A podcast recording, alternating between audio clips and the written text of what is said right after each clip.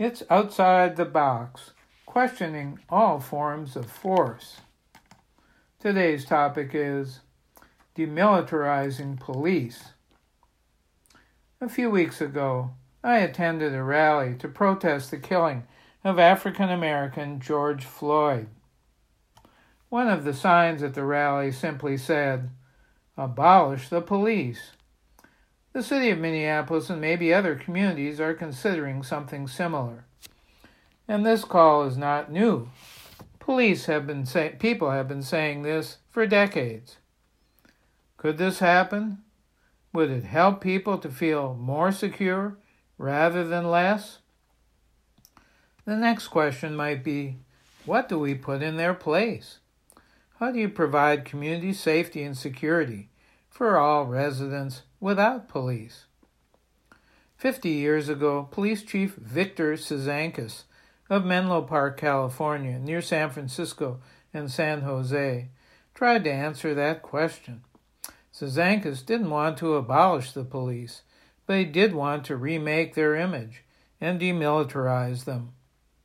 According to Cizanckas, police were doing law enforcement the wrong way. Too much enforcement, with an emphasis on force, arrests, and lockups, instead of being problem solvers.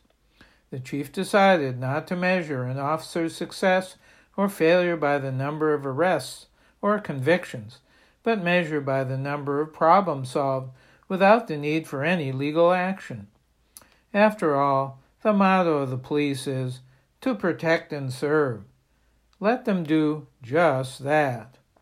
He rejected most control technology, more powerful weapons, tear gas, vehicles, handcuffs, even though lots of federal money was offered for that hardware. Cizanckas began with new uniforms, a brown blazer, white shirt, tie, and dark slacks with a police insignia on the pocket. No dark blue. He also created an unranked force. All officers had the same status. Police cars were painted in pastel colors. Police were given more discretion in how to relate to possible conflict situations, termed passive prevention, so they could focus on problem solving, not arrest. 80% of what police did every day involved situations that required more of a social work perspective than a law enforcement one. Victor Cizanckas created new communications between police and the local community, which was majority white and middle class, but also had a black neighborhood where trust in police was much lower. Classes in black history were offered to police. Officers got more pay and more training. Menlo Park was not a quiet suburb in the late 1960s and early 70s. It faced racism and responses to it, even a series of bombings by right wingers against Stam- Stanford University facilities in the city. Half the police force quit as a result of Cizanckas' reforms, but new recruits were hired on. The experiment in demilitarizing the police had both successes and failures. Changing the uniforms did impact how part of the community viewed the police and was picked up by other departments around the country. Assaults on police were reduced. The white community had greater respect for the police, but African Americans continued to distrust them. Menlo Park was able to attract some funding for experimental practices to replace money for more hardware that the department had rejected. However, not all police adjusted to the new problem solving mandate for, for the department. In unusual situations, where there was no obvious problem solving procedure, officers usually reverted to their old force based training. When Cizanckas moved to Stamford, Connecticut in 1977 to become the police chief, he faced stiffer resistance from police and especially their unions for any reforms. Before changes took hold in Stamford, Cizanckas died of a heart attack in 1980 at age 43. Fast forward 40 years.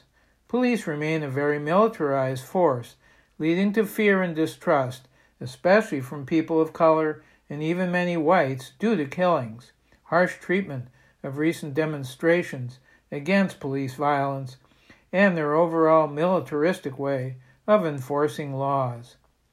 Through their unions and associations, cops have prioritized self protection over community protection. Many who joined or were sympathetic to recent demonstrations against racism and police brutality support either a completely different police force or no police at all. They're searching for alternative ways to provide public safety and security to communities. Most agree that increased funding for education, programs for youth, those with substance use disorder, and mental health issues are better priorities than more funding for police. But undoing racism, that's so ingrained in U.S. culture, is a major stumbling block along with the difficulties of instituting different, less force based and militaristic ways to maintain public safety and security. Efforts by Victor Cizanckas, Menlo Park's police chief, might have been an early attempt to tackle both. These are two challenges that will likely remain for years to come. Do you think police are too militaristic? Should departments be defunded and or disbanded? What should be the role of police, if any, in our legal and public safety systems?